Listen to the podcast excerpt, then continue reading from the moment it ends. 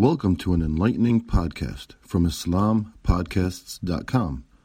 We encourage our listeners to please comment and let us know how we can grow in our knowledge to better serve our community. Please remind your family and friends to also visit IslamPodcasts.com for engaging discussions on current events, Islamic guidance, Quran, tafsir, seerah, and much more.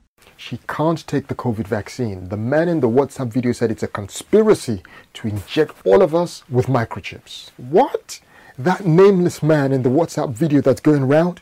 You believe him more than your friends who are doctors and scientists?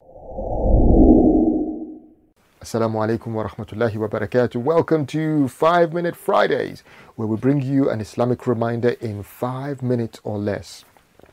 My relative, a grandmother, had been invited to receive the COVID vaccine. Her daughter said no. So the three of us were on a, phone, on a conference phone call discussing the issue. I asked the daughter why she was opposed to the vaccine for her mother. And I realized as she spoke that she means well. She is simply someone who has believed some of the online videos going around without fully understanding the information in the videos. Some of the information in these messages is true. Some of it is false. Some of it is harmful because it promotes false cures for cancer, various serious illnesses, and now COVID 19. A hadith of the Prophet wasallam warns us about spreading mis- about spreading misinformation.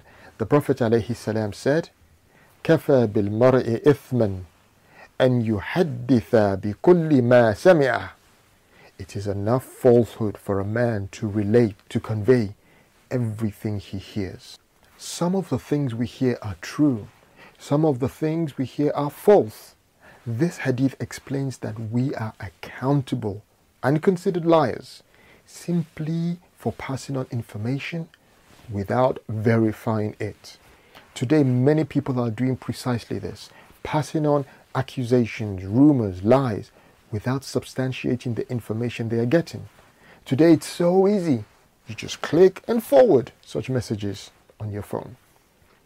In the case of coronavirus and now the vaccine, people are citing one or two sources to back claims of a conspiracy. And they are ignoring thousands and thousands of researchers, doctors, nurses working to counteract the virus every single day. Remember the crazy claims at the start that 5G technology caused COVID 19? That led some people to destroy and burn 5G phone masts. Subhanallah. In our current situation, with so much information being shared online regarding the virus, vaccine, and conspiracies, we need to do the following.